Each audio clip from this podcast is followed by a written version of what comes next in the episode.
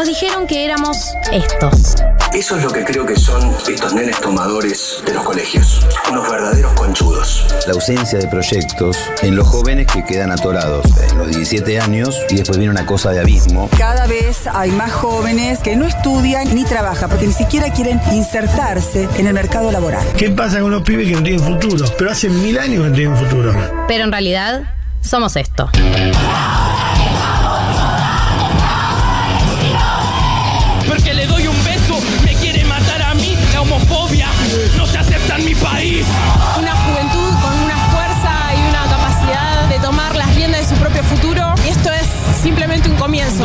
Y amigas vimos que en todo el mundo millones de pibes y pibas se estaban movilizando para luchar contra la crisis climática y ecológica. Decidí que no decidan por mí.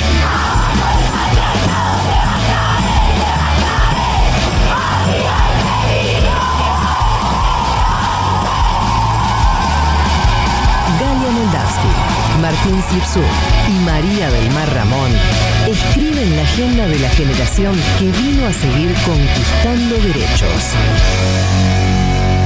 Esto es 1990.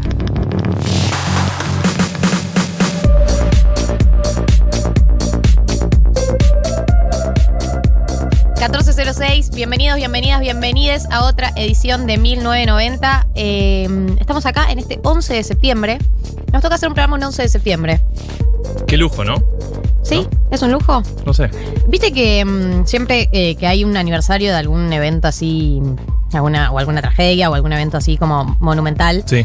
eh, se recuerda cómo lo relataban en radio, ¿no? Como qué pasa si te toca a o vivo, Ay, claro. ¿no? Relatar. Eh, siempre me cuenta un amigo productor que mm, le tocó la muerte de Nisman, ¿no? Que te enterás ahí en el momento como qué Muerte de decís. igual, muerte de Nisman fue muy de noche.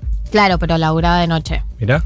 Eh, ¿Qué decís? ¿Cómo lo contás? ¿Qué información tenés? Eh, mm, leía en Twitter que mm, cuando fue el 11 de septiembre, eh, como que algunos lo contaban como riéndose porque todavía no entendía bien qué era lo que había pasado. Igual, o sea, ¿en qué contexto te reís? Sí, Igual yo no juzgo. Yo no juzgo. Yo no juzgo. Yo no juzgo. o sea, en la vida sí. En la radio, como que creo que es difícil eh, la capacidad de reacción frente a algunas situaciones. Como que intento no ser tan dura con eh, conductores, conductoras que no supieron reaccionar porque a veces estás al aire, estás haciendo un programa, estás en plan alegría, felicidad, como generar ese clima y es difícil tener la capacidad de reacción cuando está sucediendo algo que tipo te choca.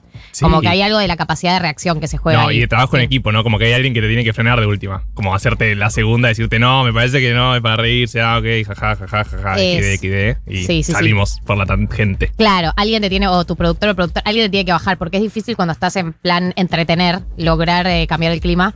Bueno, todo esto para decir. Bienvenidos todo, a esto, 1990. todo esto para decir eh, que esta es una nueva edición de 1990. Hoy no, perdón. Ay, ¿qué soy, pasó? soy María, soy literalmente María. pasó? Eh, entré al Meet con sonido, o sea, me muteé, pero mi computadora tenía sonido. Y está Mechis desde Colombia con nosotros, así que la podemos escuchar. Bienvenida, Mechis, a vos también. Por supuesto, estoy como siempre feliz. Yo tengo, yo tengo un retorno igual. Ahí está, ¿no? Ya está. Bien, ya me veo bien. Eh, sí, yo leí eso de Twitter y me impactó porque hablaban de eh, la reacción de Pergolini, de hecho, que era como que se había empezado a reír y había dicho, no, no, pará, pará, un segundo avión se la puso contra otra torre. No en defensa de Pergolini, pero me quedé pensando en el asunto y la verdad es que era difícil, eh, o sea, me imagino que para la mayoría de la gente que lo vivió en vivo, era difícil interpretar que lo que estaba pasando era un atentado terrorista, ¿no? Como lo primero es como, qué raro, un avión se chocó contra una torre gemela, pará. Otro se chocó, como muy difícil conceptualizar eh, la situación. Me imagino igual el tono de Pergolini y ya como me molesta a priori. Claro, sí, yo no lo nombré a Mario porque estaba cuidando. Ah, ok. Le mandamos un saludo, sí, porque siempre nos escucha aparte. Eh, pero pará, lo que, lo que dicen ustedes le pasó al mismísimo George Bush. O sea, no es que nosotros, nosotros estamos diciendo, eh, tenía que darse cuenta. O sea, a Bush le dicen, che, se chocó un avión contra una torre gemela y dice, ah, qué feo accidente, pobre el piloto de haber tenido un infarto. Es Claro, literal claro, la primera reacción de Bush. Y por eso entra al cuarto. Todo esto podemos contarlo mucho mejor Claro, después, ¿no? eh, Porque sí. estamos adelantando todo el programa casi. Hay que hablar un poco de lo que va a haber en el programa de hoy, eh, porque a pesar de que María sigue en Colombia, no quiere laburar, la verdad. Está bien, María. Volvé cuando quieras, ¿eh? Acá sigue el programa, sigue la vida. Hay elecciones mañana. querés Tan contarnos- argentina que te consideras, no te quedaste a votar. ¿Querés contarnos qué estabas haciendo antes del programa? O sea, literalmente es lo contrario a no querer laburar. Primero, eh, es sábado, vine con mi mamita, a quien no veía desde antes de la pandemia. Buena como carta esa. ustedes. Empieza a jugar la víctima.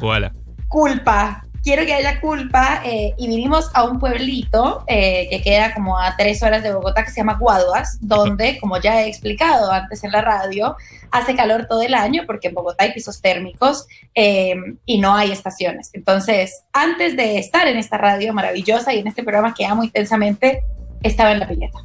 Ok. O sea, ¿entendés? La, la hicimos salir a María de la Pileta para hacer este programa. María salió de la pileta. Ustedes, ustedes eh, recuerdan el modo, ¿se acuerdan allá de ese tiempo cuando salíamos de la pileta? El modo salir de pileta que es muy relajado, como no operás Sí, bien, como no. que estás a media máquina. Muy chill. Y hambre.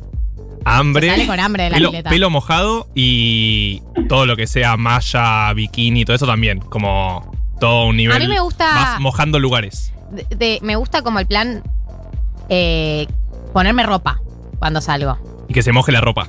¿O no? Te cambias. Si tengo la chance de sacarme la malla y ponerme ropa, me pongo ropa. Ok. Como estar seca. Sí, no, es una paja. estar María, ¿vos seguís con la malla puesta? No, no. De hecho, vine, me saqué la malla, me puse ropa para hacer el programa, pero mi plan cuando acabe el programa es volver a ponerme la malla y volver a salir. Les quiero mucho. Esto es amor, esto es amor por un Sí. programa, salir de la pileta por nosotros. Hoy tenemos, hoy tenemos educación sentimental de un artista subvalorado. Para mí, ¿Subvalorado para o sea, vos? subvalorado por nuestra generación, que es como que es un María artista muy pone caras. 2000oso. Pone A cara, ver, ¿qué María. cara, ¿qué cara vas a poner? No, o sea. Verbaliza tu cara. No, no me parece, no me parece que haya sido subvalorado en absoluto. Me parece que fue un poco sobrevalorado Claro. en su género. Pero sí debemos decir que cuando lo escuchamos cantar eh, con Mercedes Sosa, a mí me impresionó que tenía re linda voz, como ¿Pero qué te pudo haber sido un artista. Pero, pero primero, ¿qué quiere decir pudo haber sido? Es un tremendo artista, le fue bárbaro, la hizo y decidió descansar, digamos, después de eso. Pero era acá un recontra referente de, de un pop Eh. para toda la familia, digamos. medio, hombre. ATP. Medio el personaje que puso. Es que. Para, para- divertirse. Eh, tiene una voz increíble, Diego Torres. Su MTV Unplugged con la musculosa verde, que fue la foto que subí a Twitter. Su MTV Unplugged Sí. con la musculosa verde, la raya al costado y el pelo por los hombros, eh, Mar- marcó, tendencia. Marcó tendencia y marcó una generación. O sea, una generación marcada por ese MTV Unplugged. por ese eh, collarcito que tenías El en el, collarcito, el collarcito que, en el que te compras cuello. una fe- la feria americana, no, la feria, la feria de Plaza Serrano. Y mucho hombrito, mucho hombrito y mucha manito. Mucha manito ahí arriba. De onda surfer, era, ¿no? Como es que había. recontra Onda sí. Surfer. Eh, no es que pudo haber sido un artista, fue un artista, se llenó de guita y ahora vive en Miami muy tranquilo. Pero concuerdo con María, estuvo sobrevalorado en algunas épocas. Era tipo, tocaba para el Papa. What the fuck. Tipo, ¿por qué el Papa quiere escuchar a Diego Torres? A mí me gustaría que la gente en el WhatsApp, que lo voy a decir, 11 40 66 000, diga si Diego Torres es subvalorado. Ah, era la sección de Fede Vareiro. Era literalmente bueno, lo ¿qué mismo. opinan? Así nos vamos. ¿Qué opinan de Diego Torres? Opinen sobre Diego Torres. Eh, Igual es cierto lo que decís, que escuchás un tema de él y son mayormente hitazos que te pones a bailar, como que. No solo te puedes a cantar, hay buenas letras. ¿Hay está, El debate, está, Sí, el ¿hay buenas debate, está el debate Coti y Diego Arre. Torres de quién escribió Color Esperanza. Viste que Coti le dice, la escribí yo. Y Diego Torres dice, la escribimos juntos. Esto fue un trabajo en equipo. No, no, le escribí. Un trabajo en equipo. Así se trabaja en equipo. Eh, Yo te sé el mate, Coti. Yo te sé el Claro. mate mientras vos la escribías. Una pareja creativa. Vos no hiciste nada. Yo vos te dijiste el mate. pintársela, yo te dije cara. Eh, no, eh, lo- hay un debate ahí de, por derecho de autor. A mí me gustaría que en el 1140 66 000, o también conocido como el WhatsApp de Futurock, Nos hablen abogados para ver. Eh, nos escriban a ver qué opinan de Diego Torres, como cuánto les manejea esta educación sentimental, si creen que no, que no va. Eh, Rochi Criado me acaba de escribir por privado y me puso necesitaba esta educación sentimental. Así que Bien. yo ya tengo el aval Eh, De nuestra referenta. de nuestra referenta, Rochi Literal. es la oyenta número uno de este programa, la que se le debió haber pedido el audio Sí, cuando no. cumplimos to- años. todavía nos seguimos. Yo todavía me siento Sí, sí, sí, culpable sí, por Todavía eso. nos sentimos mal por eso. Eh, le, le vamos a echar la culpa a Tati, que ya no está. Eso es algo que me gusta mucho hacer. Hablar mal de la gente a sus espaldas. Tati ya no está. Y tampoco debe estar escuchando, así que tampoco se va a enterar que la critiqué. Debe estar literalmente en una pileta. Sí, Como María es muy. Tati, muy Tati está en la pileta. Muy Tati. Eh, acá un oyente nos dice, atentado a las torres, Diego Torres e ir a votar desmotivado, todo muy 2001. Esa unión, claro, porque no hablamos. Mañana hay elecciones, chiques. Eh, mañana hay elecciones, eh, mañana hay elecciones y quiero decir algo. Vamos a repasar un poco de. Un poco de. Un poco como las cosas que tienen que saber, Sí. ¿no? Como. El 101, las claves. Tipo, fíjate en el padrón donde votás. Sí, ah, Vos, sí. Barto, est- estuviste muy preocupado en la No, semana no, por no, esto, es que porque lo es- tuiteaste como tres veces. Es algo que me exaspera. ¿Por qué estás tan preocupado? Porque entra mañana y se traba. ¿Qué sabes? Hicieron, hicieron una página que se traba cuando más la necesitas. ¿Cuándo la necesitas? El domingo de elecciones. ¿Cuándo se traba? El domingo de elecciones. Cambiala. Es que es muy, es muy de que se trae cuando se necesita ese tipo de Obvio. Y, páginas. y no sabes dónde tenés que Vos votar estás muy aparte. preocupado porque la gente vea no, su padrón. pará, me ha pasado de ir a una escuela y darme cuenta que no votaba ahí. claro, Como y te a la quedó ese escuela de trauma. siempre y me quedó ese trauma. Porque me habían cambiado y no me andaba la página. ¿Entendés? Tuve que ir buscar Y la la S y no estaba la S. No, no, es y que tuve yo- que preguntarle a un se policía, tipo, retuiteó a sí mismo, se retuiteó a sí mismo esta semana. Tuve que preguntarle a un policía. O sea, No, no, no, tuve tipo, disculpame, no estoy, no me estoy. ayudara. Tipo, sí, no, pasaron muchos a tal escuela, era, me dijo. era volver al futuro y, te empeza- y empezaste a desaparecer. En Sí, ese sí, no, no, no. momento. En ese mismísimo momento. No, no, o como en Avengers, La cuando desaparece la mitad de la población y también te empezás a deshacer y desaparecer. Porque aparte mi apellido es muy olvidable. Dije, se olvidaron de nosotros, de los Eh, la gente ya está opinando sobre Diego Torres. Hay un mensaje que me, que me, me sienta muy bien y creo que a María también, eh, que nos dice, Diego Torres es un cantante mediocre y un actor mediocre. Aclaro que mediocre me parece excelente para la vida. Vos, María, que defendés la mediocridad, te debería gustar mucho Diego Torres. Aclaro, a mí no me parece No. mediocre. Yo vengo acá a reivindicar a Diego Torres. Literal. O sea, tu objetivo de hoy es reivindicarlo. Sí. Durante todo el programa. Sí, Me parece bien. Como actor igual, ¿lo reivindicás también? también. Ah, un montón. También. Estás, ahí, como muy, Eh, muy tiene la camiseta, la camiseta puesta. Chicos, no, a mí me parece, o sea, Verde Esperanza, la quemaron un Color, montón. color, esperanza. María, No, color, verde. esperanza, Bueno, es un color himno nacional. Verde Te pido un era poco medio tipo- de respeto por las instituciones. Mezclaste ahí la serie de verano del 98, ¿no? No era tipo algo así. Ay, bueno, con Costa Esperanza, Verde Esperanza, Color Esperanza, pero igual todo tiene que ver con todo. Es como toda la misma onda esa, como esa, esa onda súper optimista. Esa canción nos quemaron un poco, pero yo dije y digo públicamente que cuando yo lo escuché cantar con Mercedes Sosa, Samba para olvidar, dije, no, este hombre es un artista. Este hombre es totalmente un artista que se, que se hizo mal a sí mismo. y yo te digo, no se hizo mal, No te digo que mal. simplemente la pegó, se llenó de guita y se retiró como a un plan más ejecutivo. Y te digo más, vos mirá el MTV Unplugged de Diego Torres y decime si no te conmueve. Usted con Vicentico, Es, ese tema es. hay un- una tensión ahí que, eh, bueno, nada, no quiero profundizar. Vamos a, yo estaba contando que iba a haber en el programa de hoy. Tenemos su ocasión sentimental de Diego Torres, tenemos todo lo que necesitas saber para ir a votar mañana, Así tenemos columna de cine sobre Pablo Larraín. Vamos. Che, Marta, vos me acordar que nombre, nombre candidatos, porque yo me olvido que estamos en veda. Ayer en la columna de Crónica Anunciada dije como tres veces. Pero Pablo Larraín no es candidato a nada. no, ya sé, pero tengo miedo de nombrar un candidato en algún momento. Dale, yo te voy haciendo acordar. Eh, No nombre ningún candidato, pará. Eu, Gali. Ayer nombré a No Ricardo López lo nombré como dos o tres veces. ¿Y te llevaron presa? No, todavía. Pero va a estar por llegar una multa. Eh, del ANMAT. Eh, tenemos hoy también informes sobre el 11 de septiembre, el aniversario del 11 de septiembre. Y María y Martín eh, vieron un documental del que quieren contarlo todo. Hicimos la tarea. Tenemos todas las verdades para contarles. O sea, no, un nivel de verdad que manejamos que, no sé, es tipo el Aleph lo que vimos, básicamente. No sé, María, si. Es increíble, así. es Sí, sí, increíble. eh.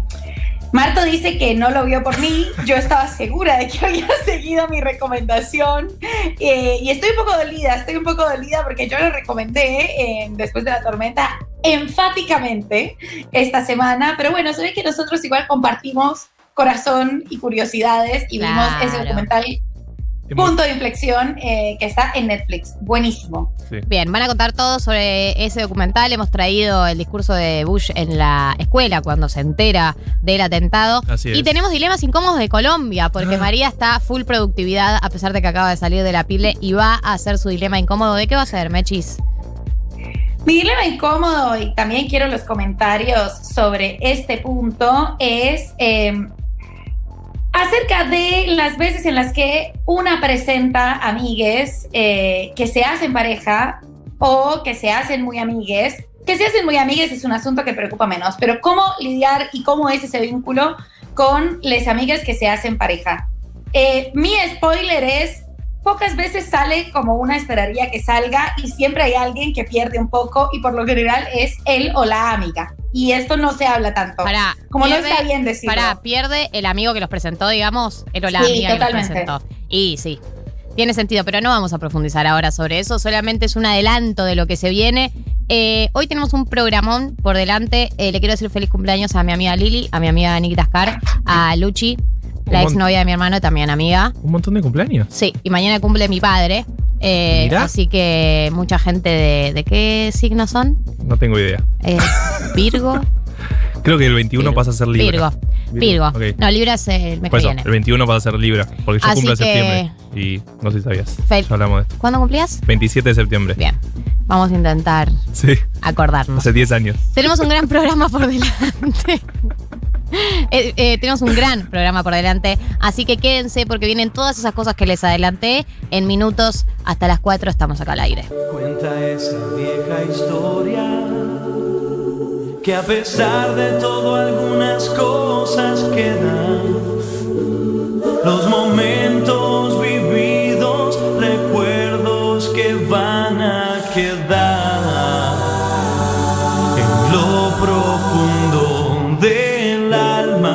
Nada puede hacerte olvidar que anduvimos el mismo camino y las cosas que hicimos. Qué artista, ¿eh? Me dice David al oído y adhiero. Same David.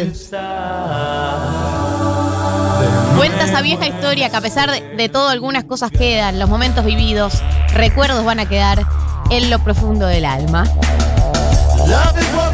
Nada puede hacerte olvidar que anduvimos el mismo camino y las cosas que hicimos fue porque quisimos estar. Es un comienzo muy contundente. A pesar de los errores. A pesar de los defectos y virtudes. Yo voy a tirar ahora la teoría que tengo. Y es que nada define tan bien a Diego Torres como el cuadrito que dice ríe, sueña, ama. Es como. Es el sumum de Diego Torres ese cuadrito. Para mí lo creó Diego Torres. Tiene unas Diego Torres vibes. Sí, sí, sí, sí, es increíble. Olvidar lo vivido. No se puede olvidar lo vivido y tus seres queridos te extrañan cuando ya no estás. Bueno, Cuando ya de cuando la gente se egresa, perdón, pero bueno, tiene, la, mi- tiene esa misma vibe. tuvimos que estar separados. Che, manden audios cantando, porque Diego Torres es muy para cantar. Por más que crean que les cabe, no les cabe, sabes que te sabes la letra. A pesar de la distancia,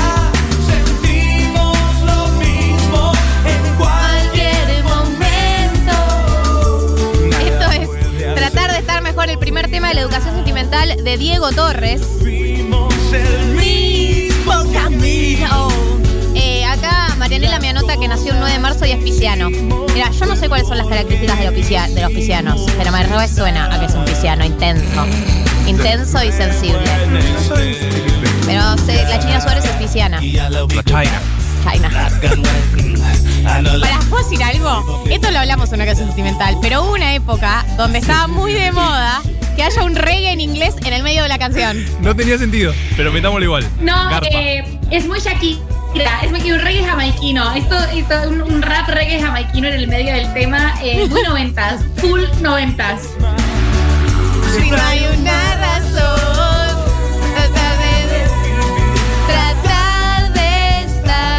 No te compliquen más, es tipo, tranqui, no estés triste. Pues yo quiero decir algo, esta canción es verdad que tiene una vibra de ríe, ama, sueña, pero eh, no te compliques más, si no hay una razón, eh, tratar de... ¿Cómo? Sie- Siempre hay una razón como para estar mejor. Claro, siempre hay una razón. no es que no hay una razón. ¿Estás por hoy por la sala? ¿Lo podemos llamar?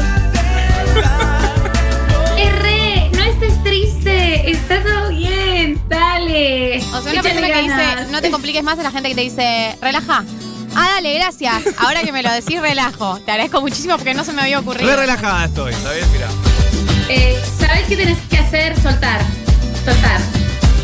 El peor consejo dado alguna vez. Uh, temazo. Cuando la noche se acerca. Hay algo en mi alma. Es de cancha esta, no me digan que no. cancha.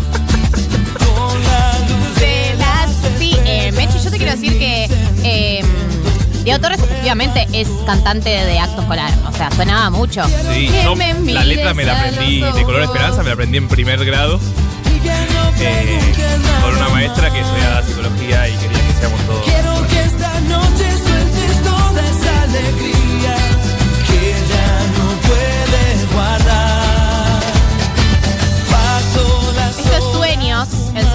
La educación sentimental de Diego Torres.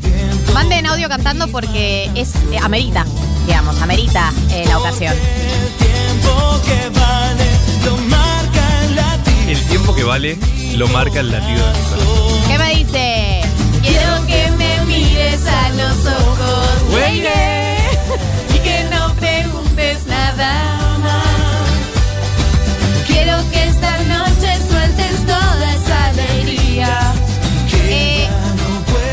Claro, a mí lo que me pasa con esta letra es eh, la gente que te dice no vamos a hacer nada que no quieras, ¿no? Como un poco esa línea.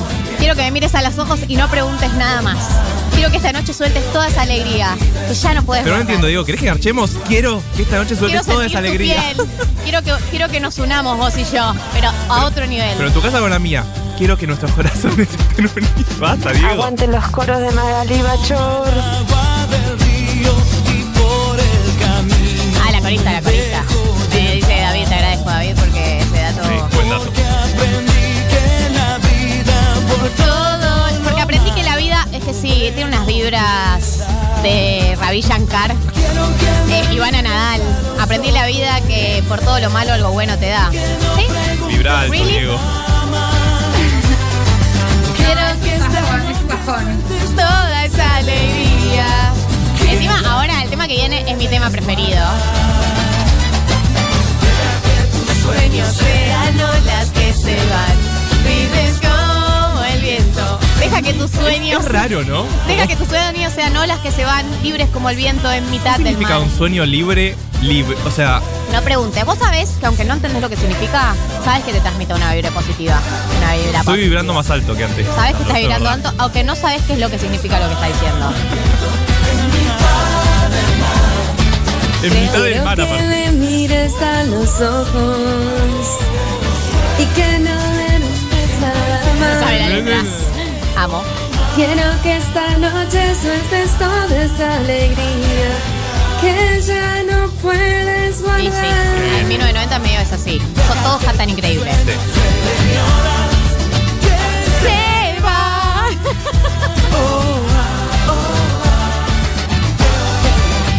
Quiero que me mires a los ojos bien, y que no preguntes nada más.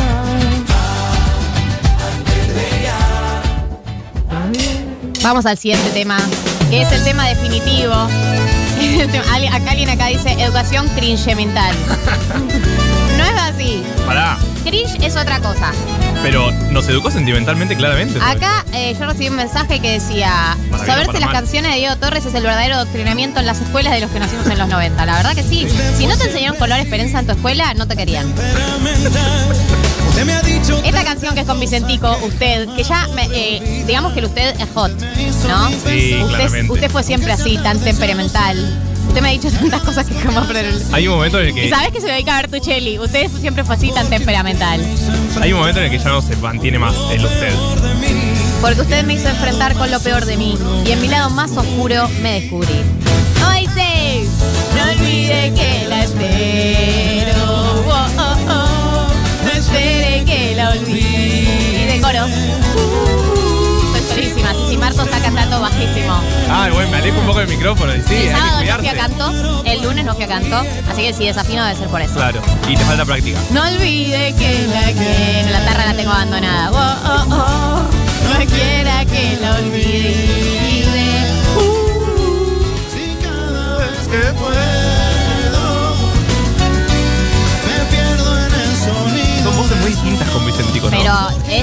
Día en Plaque de Vicentico y Diego Torres Sí. cantando usted es Funciona. vale la pena. Ha domado lo que nadie en mí domó. Es tipo el chiste ese de chiste de la mujer Me que. muero cuando ríe corazón, pero no olvide que la quiero. Uh. Solo míreme a los ojos y averigua si Usted fue siempre así, tan temperamental. Que me ha dicho tantas cosas que jamás podré olvidar. Es como yo cambié, me está diciendo. No solo quiero prometer. Averiguá si cambié, como yo cambié. No, pero además hay algo de cuando le dice usted ha domado lo que nadie en mí domó. Es medio la Jabru, ¿no? Sí, sí, por eso es No esa dinámica olvides que la de. eh, la mujer lo, lo pudo llevar por el buen Yo camino. estaba, claro, me, me- me hiciste volver al. A donde tenía que volver. A, a Mechis la perdimos, ¿no? Sí, digámoslo. Y por ese silencio la respuesta es sí. Se volvió a tirar a la pileta. No olvide que la que. Yo te digo, en este video, yo sé que estoy obsesionada, pero Diego Torres mete mucho hombrito. eh, Es muy hombreable. Mucho hombrito canción, sí. y mucho dedito. Ah, dedito. Dedito, hombrito y dedito. Dedito es un Dedito montón. estirado, el índice estirado. En hombrito medio- y dedito con en medio capuzoto. estirado. Claro. Porque algo en mí ¿Cuántas personas le habrán dedicado a usted de canción homenaje en una fiesta de 15? La pareja cantada- se la dedica. cantada mal. En un casamiento, ¿no? Le cantás usted mal, sí. Porque nadie estudia canto para esas cosas. Vos si no llegás. temperamental.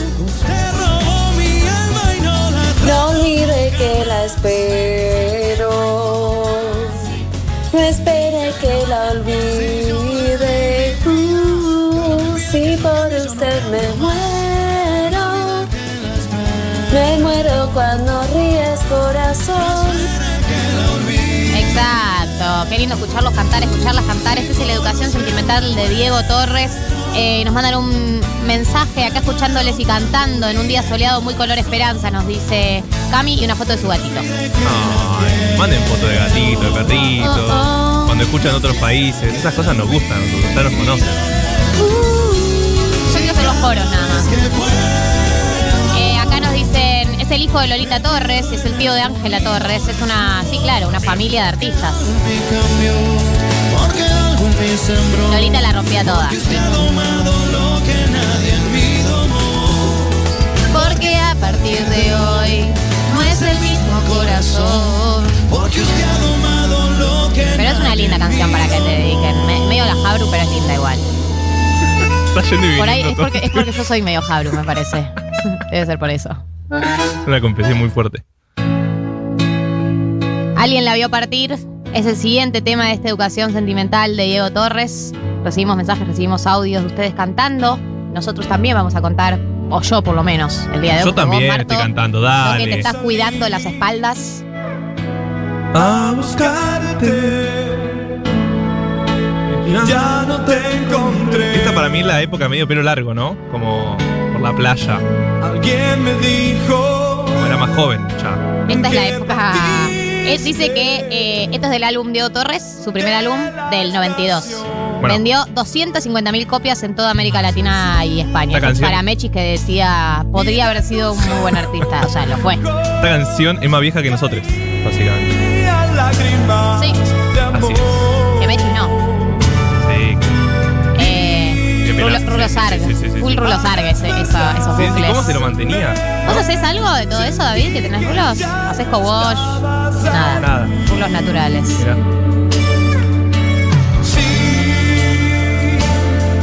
No hay que lavárselo todos los días, le hace mal el pelo, ¿sabes? Eh, acá una oyenta nos dice, de chiquita pensaba que Diego Torres y Luciano Pereira eran la misma persona. Bueno, tienen una vibra similar, hay que decirlo, ¿no? Que yo ya te perdí. Y esa historia de amor que nos unía a las dos. Si alguien pudiera saber, yo siento que en este momento una grieta se abre en mí, hablando de las elecciones. Sé que yo ya te perdí y esa historia de amor que nos unía a los dos murió. Desgarra hoy mi corazón, la misma pasión con la que te amé hace un tiempo atrás. Junto al mar. Full balada, es fin de una relación, fin del amor, el fin del amor. Y ya te van a tener Vida nos separa. Es medio Luis Miguel, ¿no? Como esa dinámica. tipo Diego Torres. Como que No, no, es- no es tan está movi- Luis Miguel. pero no es tan movido como la música. Pero Luismi te canta baladas más. Eh... ¿Ves acá? Un oyente nos dice: Acabo de darme cuenta que confundo canciones de Diego Torres con Lerner. Eso tiene mucho Ay, sentido. sí. Eso tiene mucho sentido, confundir a Diego Por lo Torres. tienen con- la misma vibe. Con Lerner. Tienen la misma vibra. Mu- las mismas vibes.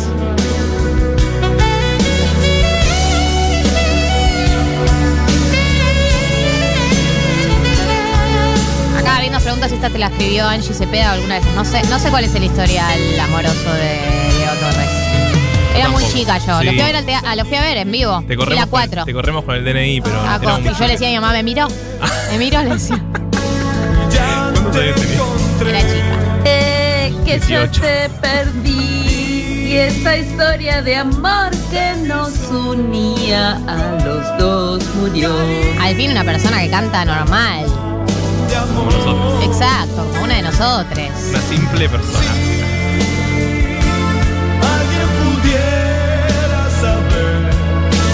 Y la voz también es distinta, ¿no? Sí. ¿Qué le pasa? Es Como verdad, más en grave. eso sí se asemeja a Luis Miguel. Claro, Luis como que está buscando, está buscando más.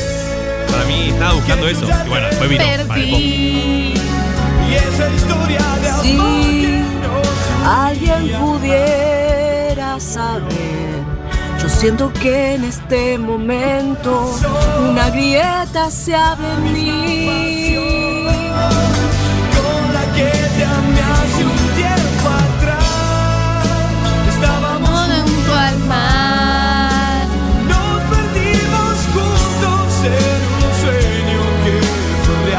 Los sueños. Es muy de Diego, sueños, muy de sueños. Diego Torres. Este tema se llama Alguien la vio partir. Año 1992. Este es la educación sentimental de Diego Torres. Y vamos a pasar al siguiente tema. Ay, ya el nombre de la canción es muy 2000oso, obvio. El 2010, se llama Guapa. Es como el último medio hit que me Hola, guapa. Tú me enseñaste ¿Qué tan simple son las cosas.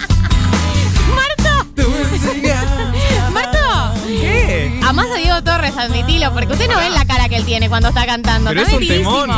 Es un temón. Yo les dije que tiene muchos hits muy cantables. Ahora, bueno, vos dijiste que era un gran artista. Subvalorado. Vos dijiste que estaba sobrevalorado. Le cantó al. Papa. Le cantó al Te Papa. encanta. ¿No sabes la cara de felicidad que pones cuando canta? Le cantó al Papa. ¿Vos te parece que Diego Torres le puede cantar al Papa? Por favor. Y como un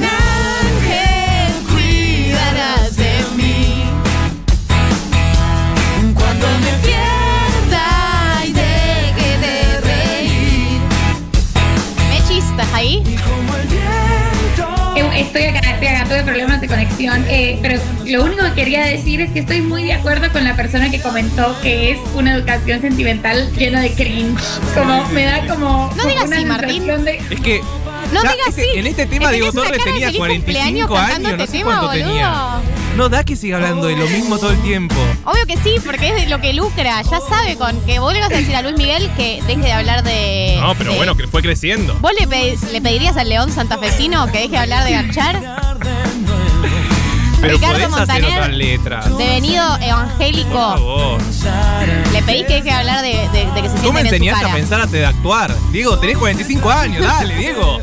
Lo aprendés a los 20, eso, dale, por favor, Es que Diego. es todo, es todo música, medio de autoayuda y tiene cosita de secta. Tiene algo como que es lo que te ponen después de uno de esos cursos de, de Ravi Shankar, ¿no? Como para que Y- te y abraces todos con la abrazados. gente, como buen humor. Y como un ángel cuidarás de mí. Es raro eso del ángel también, ¿no? Cuando me pierda y deje de reír. Donde quiera que yo esté, tú vas a estar.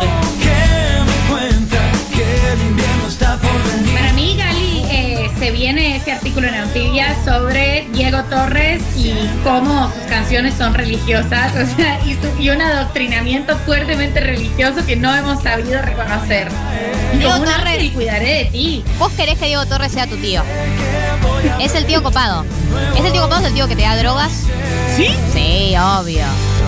No, ni pedo. ¿Cómo un ángel cuidará de mí? Igual drogas.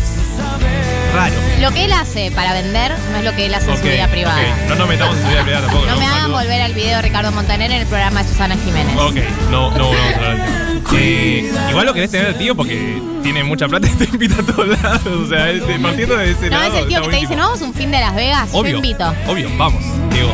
Me cae re bien, Dieguito.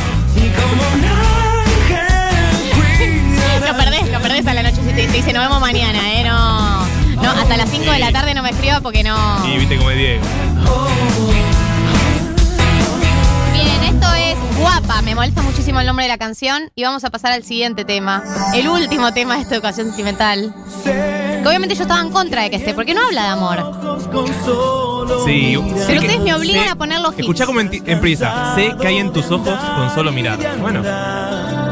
Si sabe que hay en tus ojos con solo mirar, es que te ama. No hay otra solución. Pero esta canción, la canción es un éxito internacional, hasta la interpretó frente al Papa Juan Pablo ¿Ves? II, ¿Ves? dice Se la Marianela. cantó al Papa. Y, Explícame y, cómo. y adivina, y adivina quién se llevó el mérito, Diego Torres, cuando la composición es de...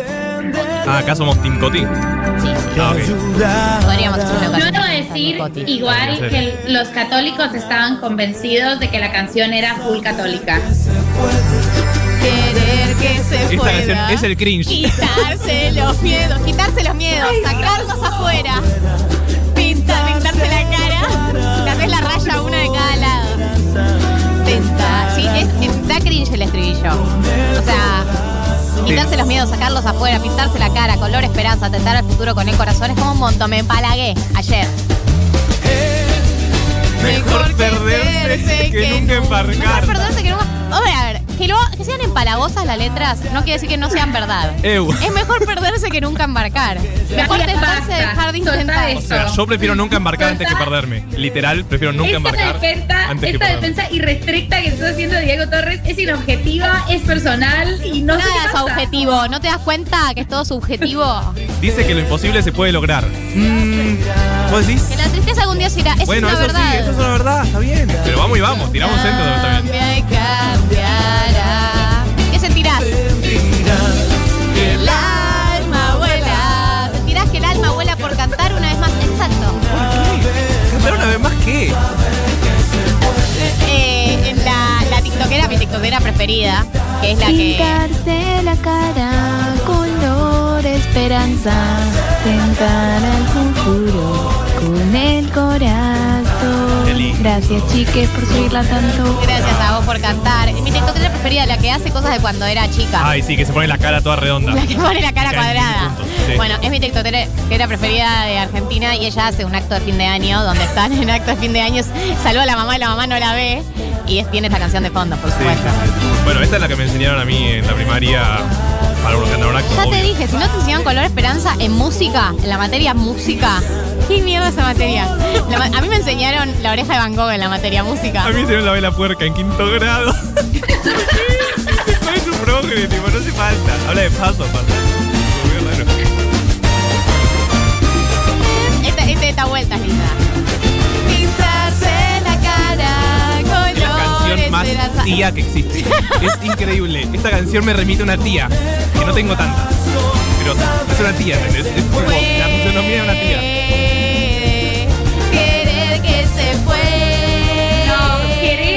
Se pueda. Color. Yo siento que nos las enseñaban a todos porque es más accesible en cuanto a afinación que otras canciones. ¿Sí? A ver, ¿qué se puede? Ahora viene tipo el remix. Sí, sí. Hay hombritos, full hombritos. Hombritos.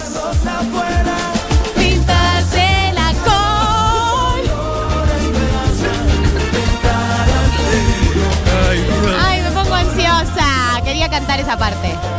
Saber que se puede, que puedes intentar. Saber que se puede. Chiques, estas canciones de Diego Torres pueden pasar tranquilamente un domingo en la iglesia y le estamos cantando a Cristo todos. Ay, Yo les dije. tentada, estoy tentada. Dale más poder brillar, que solo buscar Solo afinar y nada más se llama este programa. No de nuevo, no de nuevo. No salimos más. Con el corazón sabe que se puede. La perdimos, la perdimos a Gali.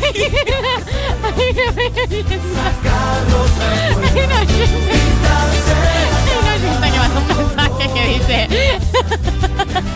que dice pintarse la co que me Está fuera de sí. No, no, no. que dice pintarse la co dice eso el mensaje Sí. pintarse la co que ese es el momento donde uno quiere entrar en la canción quiere que en ese momento Te tentaste por eso. porque a mí me encanta cantar esa parte Ok.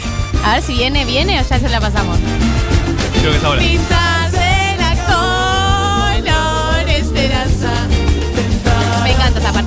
la canción, pero nos tenemos que ir, me tengo que ir, nos tenemos que ir de su educación sentimental. Diego Torres, gracias por acompañarnos el día de hoy. Una oyenta o oyente mandó esta canción inentendiblemente activó mi sábado, el mío también. Sí, el de todos. Color esperanza. Sorry, tengo que hacerlo para siempre. Ahora sí, quédense hasta las 3 de la tarde más mi 990 y les, proble- les ¿Hasta las prometo. Hasta las 4 y más Hasta mi las 990 y, y les prometo que no canto más. Bueno, bueno, bueno. Sí, hay bueno. que bajar, hay que bajar, ¿no? A ver si nos calmamos un poco, ¿eh? ¿Qué es esto? Ah. Todo- tenés toda la cara pintada, Galia. Tengo la cara pintada. Sí, de color Ah, esperanza. María, ¿estás ahí? Porque yo ya nos estamos haciendo el programa de A2, de A3. Estoy acá y mientras estaban en el corte los vi reírse, pero no escuché que y me siento, o sea, nunca en mi vida me había sentido tan torturada por algo. Eh, y los vi no. reírse un montón, como no reírse poco. No, es que te digo que me reí. O sea, la oyenta, que es la oyenta que me, me mandó pintarse la co, porque sabe que esa es la parte que a mí me emociona, no solo me mandó pintarse la co, sino que cuando era el momento me puso ¡Ahora! Para que lo cante. Y eso me hizo reír. No era tan gracioso, ¿viste? Eso es lo cuando, cuando te hacen repetir los chistes ya no causan la misma gracia. Bueno, no importa, yo quería saberlo, yo siempre quiero saber todos los chistes. o sea, ya no lo sé mal. sabes. Ya lo sabes. ¿Sabes qué más tenés que saber? Que aunque vos no quieras porque odias a la Argentina, Sí. mañana se vota.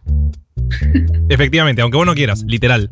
O sea, te preguntaron, dijiste que no. Y se vota bueno, igual. Se va a votar igual. Eh, mañana se vota. Qué, qué, motivada que estoy para esta elección, ¿eh? Sí. La verdad. Sí, la verdad, puf. No. Qué ganas de ir a votar que tengo mañana. La verdad que me, me motiva muchísimo el futuro. Po- eh, En principio el futuro. Me dan la sensación de que se vienen cosas Después de buenas. escuchar a Diego Torres, más aún. Sí, estoy muy vi- eh, vibrando muy alto. Mañana se vota y hay cosas que tienen que saber porque Martín está muy preocupado porque Sí, vos no, te no, no, no. equivoques O la sea, dirección en la que tenés que votar. Así Les que pido por favor que lo primero que hagan cuando piensen que mañana van a votar, fíjense en el padrón.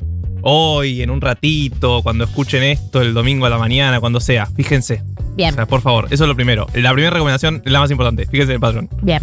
Y vayan con la mesa anotada, esas cosas, no se fijan. ahí, Eso también, claro. fíjense ahí porque si no vas a tardar más. Va a pasar con el dedito por la lista. claro, fíjate el número de orden. Te lo pudiste haber pasado por la nariz antes o Sí. por el ojo. Y ahí ya nueva cepa directamente. Básicamente es la cepa cava. Bueno, después, eh, si, Le- tenés, si tenés COVID, síntomas o sos contacto estrecho, eh, la justicia ya dijo que no tenés que ir a- al centro de votación. Se habló mucho de ese tema, de los derechos de votar. Bueno, finalmente la justicia dijo, si tenés COVID, bye. Lógico, ¿no? Sí, sí, o sí, sea, era esperable. ti- Tiene sentido que si tengas COVID no vayas a votar. Eso No. es una buena idea, digamos. Sí, bueno, pero se había hablado que se podría hacer como mesas especiales o incluso Andan llevar... to- todos los covidosos Sí, sí, a. sí, real. Pero bueno, es muy difícil, es casi impracticable, así que no va a ser. Después, obvio, llevar barbijo. Y también está recomendado llevar Pero lapicera. En general, te digo, tipo, Sí, si salís de tu casa. O sea, llevar barbijo, usás o sea, todo si el se- en el tiempo. momento que pisás afuera de tu casa, ponete un barbijo. Sí, y llevar lapicera para firmar el padrón. Igual va a ver y te va a ver como alcohol en gel para que te limpie de última, pero puedes llevar la tuya más fácil. Va a firmar con la tuya y va ahí. Después, obvio el DNI. A mí lo que me vuelve loco de los DNIs es que siempre dicen con cuáles se puede votar y hay uno que dice no válido para votar, pero se puede votar igual. Es Sí. la definición de este país, me encanta. Yo tengo ese aparte y lo llevo. Vos votás con el que Voto no es con válido el que para no es votar. válido para votar, pero es válido para votar. Porque me encanta. Eh, después, si tienen familiares mayores de 70, pueden decirles que no hagan la fila. O sea, va a haber prioridad durante todo el día para mayores de de 70. los viejos colarse. Estamos al aire. Pero está ¿Cómo bien. se colan los viejos, eh? Pero está bien. Vas a la, vas al, la cola de pago fácil, se colan. Vas al avión, se colan. Te quiero ver a vos. Dale, viejo. Estoy apurada. ¿Sabes lo que te vas a colar vos cuando tengas tipo 45? No te digo 60. 45 ya te empezás a colar para mí. Me duele la espalda. Tengo algo muy importante que hacer. Después, este fue un tema polémico. No hay que cerrar el sobre con saliva. Ahora, si lo cerrás no es que te lo van a impugnar, o sea, no te van a meter preso por cerrar el sobre con saliva. Pero la recomendación es que no lo hagas, porque es si medio un asquito. día estabas re manija y lo cerraste con saliva porque tenías muchísimas ganas de chupar un sobre, igual te cuenta tu voto, digamos. Sí, obvio, sí, sí, no es que va a decir, ah, no, este no leyó que no había que cerrar el sobre con saliva, bye. No- Impugnado. sí, sí, impugnado. No, no, eso no va a ser así. Eh, después, nada, andar paseando por la escuela, ¿viste? Eso que hacemos, eh, voy a mi cue- yo fui a cuarto grado acá, quiero ir al aula, no, nada. Nunca Sí, me tocó canté- votar en la escuela a la que fui. Bueno, pero hay gente que sí. Si no O sea- me pasó a mí, no le debe haber pasado a nadie. Ok. Eh, o conoces a alguien que está de. está- conoces a alguien que está de fiscal, no sé qué, y querés ir a saludarlo. Como. Andá, recomiendan- votá y andate. Y no chupes el sobre si podés. Y no chupes Marco, otras cosas. tengo. Sí. una pregunta con Sí, esto. pregunta. Tema fiscales. Eh, ¿Es la misma cantidad de fiscales de siempre? ¿Limitaron la cantidad de fiscales? ¿La gente que va a fiscalizar ya está al tanto? Eh, ¿La labor de fiscalizar les van a dar sanguchito de milanesa y un alfajor? ¿Sabes hoy, hoy justo ¿Qué estaba sabes? pensando cómo hacer la comida? Porque siempre, viste, se lleva mucha comida a los presidentes de mesa y los fiscales y va a ser medio polémico, no vas a estar poder, no vas a poder comer todo el día como casi siempre se hace. Así que no sé cómo va a ser la verdad. Pero sí, no se restringieron los fiscales o presidentes de mesa, pero sí se abrieron muchas nuevas escuelas o nuevos centros de votación. Entonces por eso es bastante probable que te cambien donde votás. Así que si quieres saber dónde votás, puedes entrar al padrón virtualmente y fijarte. Gracias, Mechi, por darme el pie. Eh, amigo. las mesas van a cerrar a las 18, como siempre, eso ya lo deberían saber a esta altura del partido. Pero esta elección va a tardar más en contarse los votos, justamente por lo que decíamos, de que hay un virus dando vueltas y va a ser todo medio un bardo. Eh, y dicen que va a estar para las 23. O sea, hay que esperar los resultados. Las Porque por 11. ahí tus amigos te dicen, nos juntamos a las 6 a ver la- a los Nos juntamos a resultados", merendar. Y vos le decís, o pegamos tremenda jirafa o nos juntamos un poco más tarde. Porque aparte esa jirafa es tipo con Telefe Noticias de fondo, de Claro. cinco, de como un ahí canal. decirle a tu amigo que está remanija de las 6, quiere, quiere que se piensa que es una merienda y vas a ver los, los resultados, Sí. por ahí se puede juntar para cenar. Aparte, no, yo ya aprendí que no tengo que estar atento a eso, porque no pasa nada. Esas horas en la televisión es. Es muy lindo igual ver a los conductores estirando. Es un arte, es un arte el estirar. Es un arte. es un arte ver a los conductores estirar. Y los que están en los bunkers, acá están, en el búnker. Llegó tal, ahí llegó, ahí llegó Cabandier. ahí lo vemos. Está hablando, está hablando por celular. No. Pero además el que llega primero al búnker, al búnker llega la gente tardísimo, o sea, el que llega primero al búnker describe los sanguchitos de miga. Sí, claro, ¿Cómo quedan para es? comer. El baño del búnker es el peor oficio. ¿Qué Esas- música están esas pasando? horas de la televisión. Todo, todo. Eh, pero bueno, si quieren verlo, pueden quedarse. Pero si no, seguramente prendan la tele a las 11 más o menos y ahí va a estar los resultados.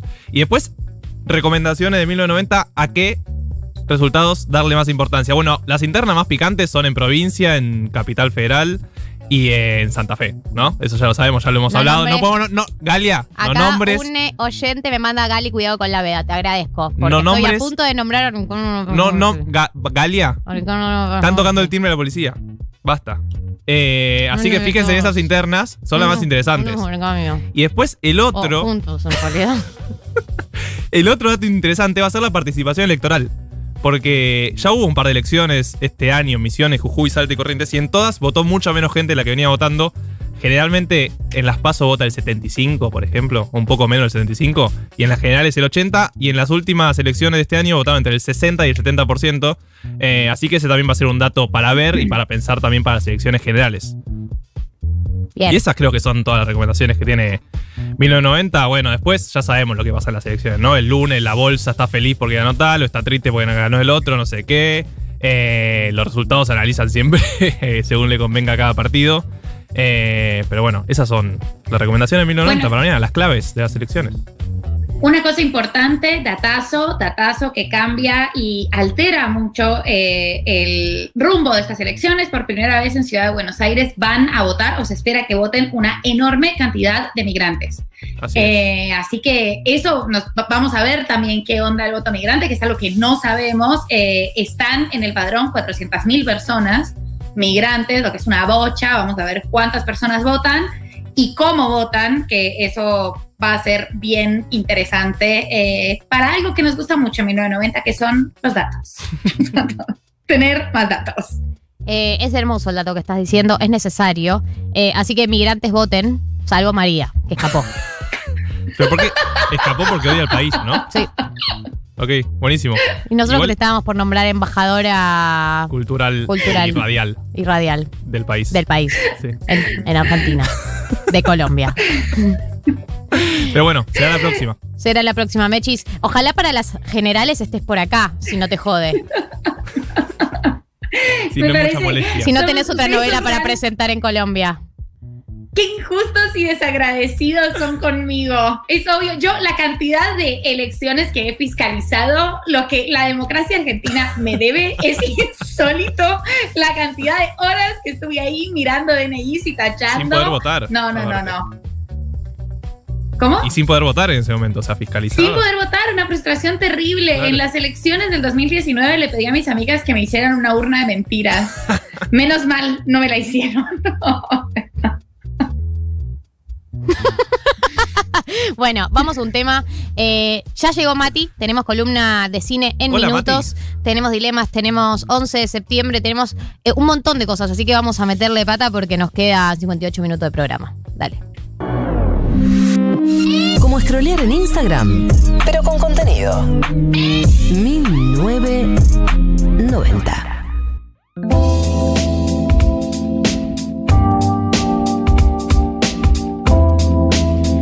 Y 10, 3 y 10 eh, en la República Argentina. Estamos a un día de las elecciones, pero no por eso nos vamos a detener, nada nos va a detener de hacer 1990. Y por ese motivo ya está con nosotros en el estudio el querido Mati Fine para hablar de cine. Bienvenido, Mati, a 1990. Muchas gracias. ¿Qué tal? ¿Cómo están? Bien, ¿y ¿Todo vos? bien? Bien. Hola, Mati. Hola María, te escucho como desde un más allá. ¿Cómo andas? Bien, eh, desde el más allá. Tengo muchas opiniones sobre la columna de hoy. Uy, me encantó. me encantó. opinar. Bien, perfecto. Eh, vamos a hablar de Pablo Larraín. eh, y vamos a hablar en particular, Pablo Larraín es el, tiene el mérito de ser el, el director de Chile que su película fue la primera nominada al Oscar a Mejor Película Extranjera. Eh, la película es No. Y la película eh, trata un poco sobre el plebiscito en Chile del año 1988, que eh, fue el comienzo del fin de Pinochet en, Mm. el, en el gobierno. Eh, me parecía interesante traer esta peli eh, y este director hoy, bueno, se cumplen 48 años del golpe Allende.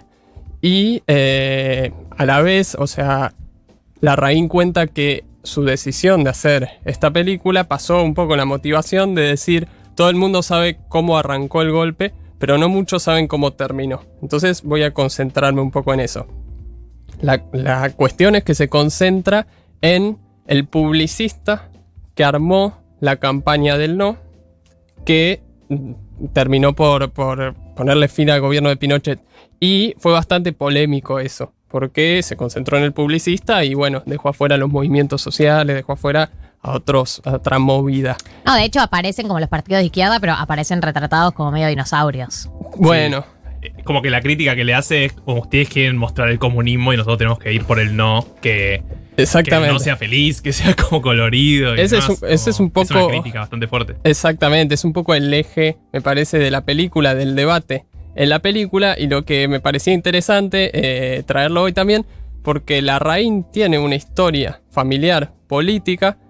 que puso ese debate y esas acusaciones y esa contradicción más fuerte todavía, porque viene de una familia de derecha y ahora vamos a ver bien quiénes son esos personajes. Larraín es hijo de Magdalena Mate y Hernán Larraín. Magdalena Mate, la madre, fue ministra de Vivienda de Piñera en el año 2011. 2010-2011. Mira. Y tiene toda una tradición, es nieta de un ex candidato a presidente, bisnieta de otro presidente, sobrina nieta, o sea, Alta toda alcurnia. Como, como Patricia Bullrich. Exactamente, exactamente. Viene como de esa tradición y además su familia es como un grupo económico poderoso de Chile. Entonces, esa es la madre de Pablo Larraín. El padre, Hernán Larraín, era parte del llamado movimiento gremialista eh, en los 80, que era un movimiento que bancaba a Pinochet, era una juventud pinochetista. Dios. En los 90, esto recién empieza. En los, en- en los 90, cuando eh, empieza el gobierno democrático, la transición democrática, eh, Hernán Larraín se mete en lo que se llamó el UDI, se llama el UDI, es un, partido de derecha, y empieza a ser senador en el 94, y una de las posturas más controversiales es que fue uno de los grandes defensores de lo que se llamaba Colonia Dignidad, que era un centro de detención, de tortura, de desaparición, que se quería investigar qué es lo que había pasado. Y Hernán Larraín decía que era todo mentira, que estaba todo falseado, que no se investigue. En el año 90. Buena onda, Hernán. Sí. Sí, sí, un copado. Todo lo que estás contando. Bueno, en el año 98 lo va a visitar a Pinochet a la cárcel. Como diciendo, despejen todas las dudas, soy pinochetista hasta las manos. Lo va a visitar a Pinochet, que estaba preso en, en- no me acuerdo si en Londres. Es un, un incompre- fue un, fue un- un incomprendido Sí. por sus tiempos. Bueno, y en el año 2017, y actualmente es ministro de Justicia y Derechos Humanos de Chile. Este señor No. Hernán Larraín. No tenía idea de todo esto. Bueno, estos son los mapapis de, de Pablo Larraín. Ve Mapapis Progress. Sí. A Papis Concert. Sí. Exactamente. Pero, como, como si fuera poco, digamos, eh, Pablo Larraín es el segundo hijo de este matrimonio. El primer hijo es Hernán Larraín Mate. Porque es Hernán Larraín Jr., digamos. Exactamente. Ay, ¿cómo le Hernán Larraín el- Es re, es re conservador ¿Cómo le gustan ponerle el mismo nombre. Exactamente. Bueno, este muchacho, Hernán Larraín Mate, eh, era productor de Pablo Larraín en su primer película eh, que se llamó Fuga. Y Fuga eh, no le fue bien a la película, entonces Pablo Larraín siguió filmando y Hernán Larraín Mate dijo, voy a meterme en política. Bueno, ya estaba metido, tenía una familia un poco metida y dijo, voy a empezar a, a involucrarme más. Y en el año 2008 entra a hacer la campaña de Piñera para las elecciones. Lo interesante es que cuando entra Hernán Larraín Mate, la campaña se estaba estructurando en relación a una campaña que se había hecho en el año 99, que le había ido bastante bien a la derecha, había perdido por dos puntos. Y Hernán Larraín Mate llega y dice, no hay que armar la campaña en relación a esta. Hay que armarla en relación a la franja del no del año 88. Son esos valores, esos argumentos, esa propuesta la que nos va a hacer convocar a un sector que no nos está votando y poder ganar las elecciones. Entonces, si vieron la película que se concentra en la franja del no, hay un jingle pegadizo, hay unos colores llamativos, hay una cosa de la alegría, de la esperanza. Así como de la unión aparte de pensamos distinto, pero en el fondo todos queremos lo mismo. Exactamente. Y cuando vas a ver, si quieren pueden buscarlo, está en, YouTube, la campaña de Piñera es exactamente eso. O sea, si la campaña del no era un arco iris, eh, la campaña de Piñera era una estrella con los colores de los partidos. Que si el jingle del no eh, hablaba de este basta ya de miedo, queremos. Bueno, la de Piñera era sumate al cambio, que viene la esperanza. O sea, era la misma lógica. Y más allá de que eso, digo, eh, después uno puede discutir esto de si las campañas. ¿La película es antes o de la campaña de Piñera? La, la película es posterior. La campaña es del 2008 y la película es del 2012. Pero eh, ya había arrancado en 2009 más o menos a preparar la película La Raín y, y ya se estaba entrevistando con gente que había formado parte del no, que de hecho actúa en la película. Eh, y bueno, Piñera gana las elecciones y Hernán Larraín Mate fue hasta el año 2013 uno de los principales asesores en comunicación del gobierno. Bien, bien, marco teórico. Bien, entonces a mí me parecía que todo ese material, todo ese marco, eh, contextualiza de otra manera la película y me parece que Pablo Larraín vuelca un montón de cuestiones y de su mirada y de esta historia que tiene en la película. Sí, eh, digo, para quienes. Está en Netflix, para quienes no Está la vieron. Eh, y trata un poco sobre esto, como el rol del publicista, que es Gal García Bernal, en lo que fue la campaña por el no. eh, que si bien era como un objetivo noble, como que se da un debate con. eh, entre el publicista, que es Gal García Bernal, y todos los grupos de, de izquierda o centro izquierda.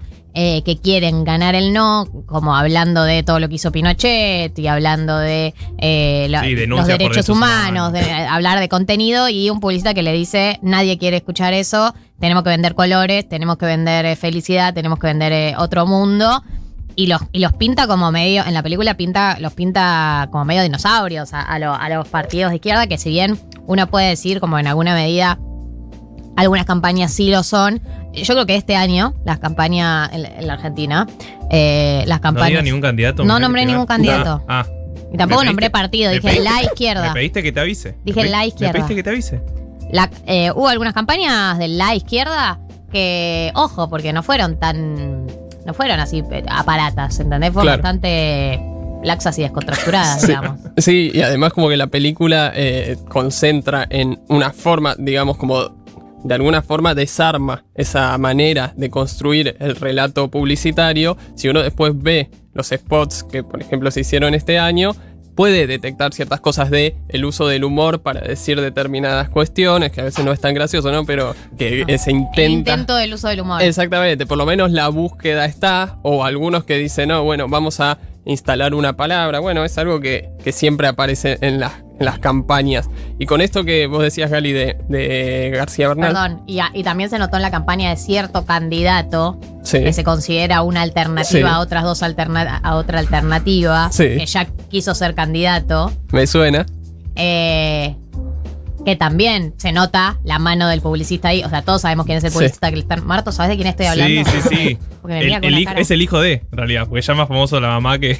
Claro. Claro, el hijo de. Eh, se nota también, ya todos sabemos quién es el publicista que le armó la campaña, pero en, en esa campaña en particular se nota mucho más la pata de la publicidad que la de un asesor político. digamos. Totalmente. En- en- e incluso en el último spot de ese candidato, eh, todo muy... de cierto Sí, candidato sí. que le dijo que no a cierta Sí. figura política de la El Argentina. manejo y de la metáfora. Y fue ciertamente insultado después de eso. Bueno, en, en ese último spot eh, hay como un juego del humor de, bueno, vamos a hacer como una escena donde tal dice una cosa, tal dice otra y... Puede ser interpretado. Exactamente. Bueno, eso en la película recontra está como, bueno, vamos a construir escenas para que se diga determinado mensaje. Más allá de que no tenga nada que ver con la política en sí. En el personaje de Gael García Bernal, en esta cuestión de la izquierda eh, como, como oponiéndosele y, y- y- y diciendo, como rechazando su propuesta, hay un montón de lo que le pasa a la Raín. Sí, eh, sí, no, están ahí arreglando un edificio en la casa de Mechis. Ah, perfecto, perfecto. Eh, hay como toda una cuestión de eh, ponerse a él un poco en el personaje de Gael García Bernal. O sea, por un lado, eh, todo el tiempo aparece la idea de este es el hijo de tal. ¿Viste? Es como, este, sí, el hijo de Manuel Saavedra, creo que es el, el personaje. Y en ningún momento lo vemos, en ningún momento sabemos el juicio que hace nadie, pero sí se construye como que ese personaje es primero el hijo de y después es lo que, lo que pueda llegar a ser. Y eso es algo que Larraín siempre asume, como yo primero me presento y todos dicen, o en ese momento decían, soy el hijo de Hernán Larraín. Después vemos qué onda, quién sos. Eh, y de igual forma, él propone Larraín ciertas miradas y la izquierda se lo pone muchas veces.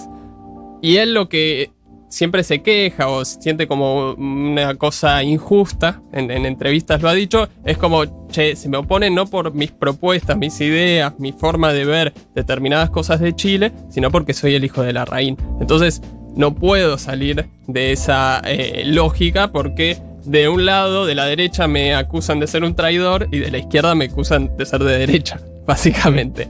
Eh, Si te critican de los dos lados significa que vas bien. No.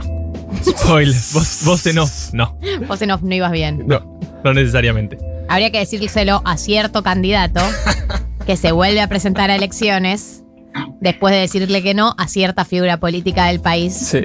y, haya- y después de ese no haya empezado su decadencia. No sé si conjugue bien los verbos. Sí, es que fue, era muy difícil. Era, sí. Después de ese no, empezó su decadencia. Sí, Qué bueno que no hay que nombrar candidato, perfecto. Eh, por otro lado, para mí hay algo clave también que es que no es una, un acontecimiento real. Digamos, es una película basada en hechos Sí, reales. eso le resuma. La recontra suma y a la vez, eh, digo, esta cuestión de que la Raín tuvo toda su vida una formación de derecha tradicional y que después decidió por lo menos ampliar su mirada, después veremos hasta dónde la amplió y hasta dónde sigue siendo un Larraín, pero decidió como ampliar esa, esa visión, eh, también hace que cuando relata aconte- acontecimientos históricos, está de todo ese revisionismo propio, personal que hizo. O sea, se ve que él no tuvo primero una visión de los Larraín que él adoptó como propia y después tuvo otra visión que él también tomó y entonces en esa contradicción y en esas tensiones está volcada la película. Y me parece que eso es recontra un logro de la Rain. Em, y me parece que también hay otra cuestión que él prefiere priorizar la cuestión dramática por sobre ser fiel a los acontecimientos tal cual fueron. O sea, él dice, no era un solo publicista, había más. No era solamente la publicidad, había otras Pero si cosas. lo tenés a Gael García Bernal, no le pones a nadie más al lado. Qué hombre. ¿Qué vas a hacer? ¿Qué decir de Gael que no se sepa ya, no? Bueno, es amigo de Permitido Pisar Pasto. Claro. Ese fue el. Estos llegaron acá. El primer programa, Gael García Bernal. Bueno, pues calmémonos un poco. La semana que viene yo salgo, yo saco a. ¿Ah? Diego Luna. Claro. Vamos, palo y palo. Sí. Eh, pero bueno, me parece que también eso, esto de elegir contar eh, historias que sucedieron y al mismo tiempo eh, tergiversarlas de alguna manera es bastante polémico. O sea, es como que le agrega polémica ya de por sí polémica de estar contando esta historia de esta manera. Entonces, me parece que eso también le hace interesante a la película de Larraín y le da como una tensión que, que, bueno, es bastante particular, que no siempre pasa en, en las biopics o en las películas eh, que narran hechos históricos. Pero es la misma pelea que se da en la película, incluso, ¿no? Como de marketing o de historia. Como- Totalmente, totalmente. Es, es, es un poco el hilo de la película, ¿no? Me parece que hay una tensión entre el sí y el no, y después hay otra tensión dentro del no, entre qué es lo que vamos a decir y qué es lo que no vamos a decir en pos de qué. Y un poco se relaciona con esto de los spots que, que tan presentes además estuvieron. En esta campaña, yo siento que en esta campaña, o sea, siempre somos adictos a los spots previos de la campaña, pero yo siento que es tan particular manejamos con los spots, por ahí porque no había nada más con lo que manejar. Puede ser. Sí. Pero también porque ya creo que ya nadie mira, como medios tradicionales no están tan en boga, entonces es como redes y lo que más se difunde en redes son videitos, como Claro. cortitos. ¿no? Sí, Puede ser sí. por eso. También de alguna forma como que entró la, la- la forma de hacer no sé, en otros años creo que también, pero este año la forma de hacer campaña con las redes como que convivieron y, y bueno, hubo spots bastante particulares también. Desierto, can, bueno, nomás. Sí. No, Sí, basta. Basta, Bien. basta. Bueno, y para cerrar, digamos, eh, por un lado recomendar que la película está en Netflix y que están todas las películas, va, no todas, pero muchas de las películas de La Rain en Netflix. Y no es un poco, además de todo esto que contábamos, una película, me parece a mí, que marca como un cruce o una especie de mutación de La Rain entre lo que venía siendo, que eran películas que abordaban eh, temas o historias que sucedían durante la dictadura. eh, con lo que empezó a hacer después Neruda o, o ya en Hollywood Jackie, que es la de Jackie Kennedy, que son acontecimientos reales, pero contados con su propia mirada. Y no me parece que conviven esas dos cuestiones y es interesante si uno piensa cómo fue esa transición y si ve después las otras películas que forma parte de eso. Y después eh, hay una, una crítica que tiene un título que a mí me gustó que, que decía algo así como se puede ser el Che Guevara y Don Draper. Como que esa era la, la propuesta para la película. Y a mí me parece que además de que está bueno el título y que es exactamente la tensión de Gael García Bernal en la película, que también se aplica perfectamente Pablo Larraín, no solamente en su vida, sino en la forma en que hace las películas, que él se posiciona en esta cuestión, en esta pregunta de si se puede ser una cosa y la otra, de si se puede estar en un lugar y en el otro lugar, y que desde esa tensión y desde esa contradicción es que hace cine. Y entonces en sus películas están esas tensiones, están esas contradicciones, después uno puede posicionarse de un lado o del otro, puede estar más de acuerdo o menos de acuerdo, pero seguro que le da como un clima y un interés muy piola. Mati, eh, columna Matías Fain habló sobre Pablo Larraín, eh, principalmente sobre la película No. Eh, gracias por eh, venir al programa. Te puedes quedar si querés. Bueno, gracias. ¿Te vas a Hermoso como Me siempre. Ah, Ay, gracias. gracias. Gracias. Ay, Vamos a escuchar-. Vamos a escuchar un poco de música y seguimos con más 1990. 1990. Hasta las 4. Futuro.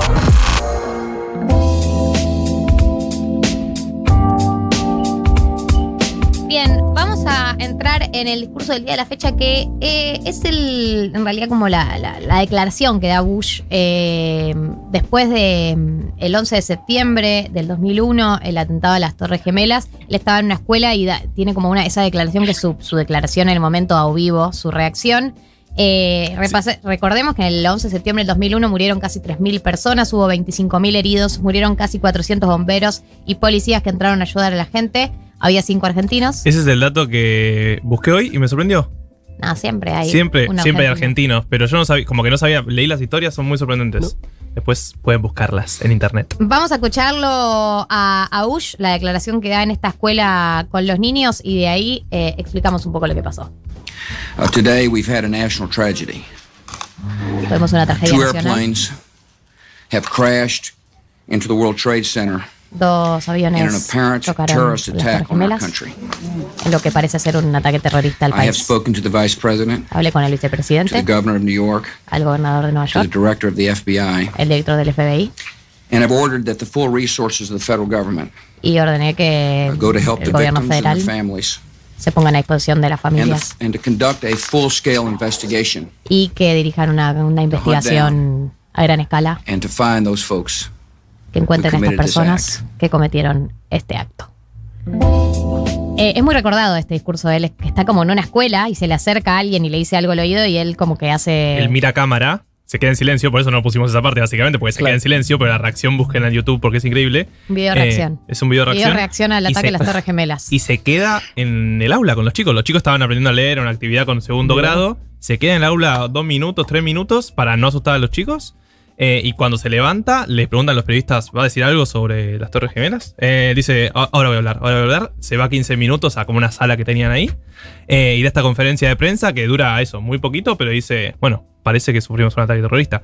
Pero vamos a contar un poco más del contexto. Porque ya estuvimos hablando eh, de, de Afganistán, ¿se acuerdan? Con Juan Elman. La columna que seguramente. Una gran columna, la pueden ¿Habrán buscar en? Spotify. Eh, ¿Qué está pasando en Afganistán o qué pasó? ¿Cómo? No me acuerdo bien qué título de pusimos. Pero busca 1990 en Sí, sí. Spotify y denle seguir.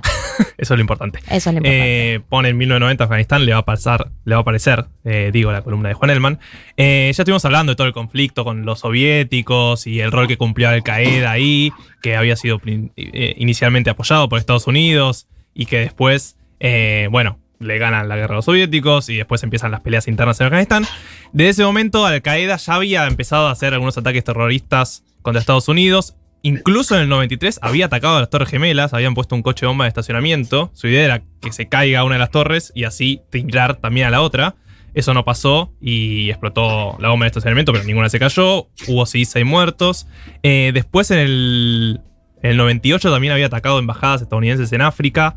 Y en el 2000 había atacado un, un buque naval, digamos, con militares eh, estadounidenses. O sea, Re- eh, ya venía claro. picante la Loco cosa. porque en, acá en Argentina el atentado a la AMIA también tenía antecedentes. O sea, el atentado a la Embajada de Israel había habido avisos, había, viste, como que en muchos casos hay avisos, hay preavisos, hay incluso atentados eh, previos o más pequeños de escala menor e igual eh, no logran frenarlo. Sí, sí, sí. Este documental que les comentábamos al principio del programa con María, que se llama Turning Point, eh, que está en, en Netflix, básicamente. Pueden entrar a verlo, son cinco capítulos de una hora. Eh, te muestran justamente eso, que ya en el 2000 había tapas de diarios estadounidenses poniendo la cara de Osama Bin Laden diciendo tipo el hombre más peligroso del planeta. Antes del atentado a las Torres Gemelas. O sea, ya había un clima muy enardecido contra Al Qaeda y con todo lo que estaba pasando. Bueno, claramente el pico fue el 11 de septiembre de 2001. Si quieren, vamos a hacer como un mini repaso. ¿Les parece como momento por momento? Porque Por pasaron favor. tantas cosas que, que terminas perdiéndote. Eh, a las 8.19 de la mañana, un asistente de, de un vuelo se comunica con su aerolínea y dice, parece que nos están secuestrando. ¿Por qué? Bueno, había algunas personas que tenían navajas chiquititas. En ese momento podías subir con navajas. Bueno, hay que recordar como todo lo que los protocolos que vos conocés para entrar a un avión hoy en día, todos los protocolos de los aeropuertos, muchos en su gran mayoría surgieron después del 2001. Sí, sí, sí. Es que cuando ves. eh, Las máquinas, todo. Ves el documental, están los chabones filmados cuando entran. Pero era legal entrar con navajas. Claro. Entonces, está bien, como pasaron. Eh, entraron con un par de navajas, eran generalmente en todos los aviones eran cuatro como forzudos y uno que sabía pilotear. Eh, entonces, esos forzudos con las navajas acuchillaron a un par de, de asistentes del vuelo, tiraron gas pimienta en la primera clase, cosa de que la gente se vaya para atrás y así poder tomar control de la cabina, y amenazaban a la gente diciendo que, que tenía bombas. Eso fue lo que después se pudo reconstruir. Claramente en ese momento todavía no estaba tan. eh, no se entendía muy bien lo que No estaba pasando. Llega la llamada y dicen, bueno, atención con este vuelo que está en problemas. Y ahí empiezan a ver que está girando. El vuelo iba de, de la costa Oeste. este, este. no, de la costa este, de la costa de Nueva York a California y empieza a volver para Nueva York. O sea, miedo, básicamente. Y a las 8.46, casi media hora después, impacta el primer avión. ¿Sí? Este avión que ya sabían que estaba secuestrado, básicamente, impacta. Este es el avión que cuando le dicen a Bush, eh, impactó un avión en, la torre gem- en una de las torres gemelas, dice, qué tristeza, qué terrible accidente, se debe, haber- debe haberse infartado el conductor. Eh, bueno, claramente no pasó eso, pero todo lo que se estaba hablando en ese momento era como que podía haber sido un accidente, incluso vos ves los medios del, momento y también pensaban que era un accidente, como que no entendía muy bien. Lo que impacta más es el segundo avión que impacta las Torres Gemelas, porque ya todos estaban filmando el primer avión, que había impactado 15 minutos antes. 903 impacta el segundo en la otra torre, eh, en la torre sur, y ahí ya no quedaba duda de que era un atentado, era algo premeditado. Eh, y, y eso sí está todo grabado porque justamente estaban filmando a la otra torre. Un par de minutos después le avisan a Bush, lo que estamos diciendo, entran a este aula y un asesor, que era el jefe de, de asesores, le dice, otro avión chocó a la otra torre, Estados Unidos está bajo ataque. Eh, en el documental esta persona cuenta que estuvo pensando mucho cuál era la frase que le La tenía que decir. Claro, la forma de decirle, ¿cómo le dices a un presidente del medio? Está siendo filmado aparte. Eh, bueno, y ahí ve la cara de Bush que se pone blanco y mira a cámara con cara de odio. Eh, y ahí ya claramente empiezan a desplegar todo lo que era la, ¿no? la fuerza de Estados Unidos militar que ya sabemos. Ahí ya ponen todo a enfocarse en que no haya más atentados. Pero no tanto en realidad, porque no sé si pensaban tanto en que podía haber otro atentado. O sea, ya empiezan a decirle a todos los aviones, por ejemplo, que aterricen. Para empezar. Eh, ahí es cuando escuchamos nueve y media, escuchamos a Bush hablar, este discurso que escuchamos ahí en la escuela. Eh, y 9.34, los controles denuncian un supuesto Ay, eh, secuestro de otro avión. Qué, qué desesperación, boludo. Y a los 5 minutos, ese otro avión se estrella en el Pentágono. Que es eh, la sede del Departamento de Defensa. O sea, es un edificio importantísimo en Estados Unidos. Es claramente un mensaje político, ¿no? Te derribo el World Trade Center, que es el- era el edificio más alto en su momento cuando lo construyeron, que era como la imagen de Estados Unidos capitalista y la bolsa de Nueva York y la plata, el toro eh, de, de Wall Street. Todo eso te lo derribo y también te derribo a los militares de tu Claro. país, digo, al Ministerio de Defensa. Eh, y eso, ese atentados en el Pentágono fue después de este discurso que escuchamos de Bush. O sea, Bush dice, bueno, dos aviones estrellaron en las Torres Gemelas. Y al rato en- encima hay otro atentado, que es en el Pentágono. Ahí ya directamente ordenan a todos los aviones a aterrizar inmediatamente. Y si no, empiezan a discutir qué hacemos con lo que no, no aterrizan. Si tenemos que dispararles o qué. Como Claro, claro, claro. y había algunos aviones que no contestaban. Eh, finalmente aterrizan todos, salvo uno, que era el otro avión que estaba secuestrado también. Todavía no lo sabía la Fuerza Aérea de Estados Unidos, pero ese avión es el que la historia oficial dice que los eh, tripulantes, o sea, los pasajeros, se dieron cuenta, sabían que ya había habido secuestros de aviones, se dieron ¿Cómo cuenta. que- sabían? No tenés señal. Eh, yo entiendo que tenían comunicación de, Por ahí te cuenta, tipo, la zafata te contó. Claro, como. Claro, porque aparte los- abajo. ya había pasado casi una hora del, del primer. Del primer atentado, digamos, de la primera torre.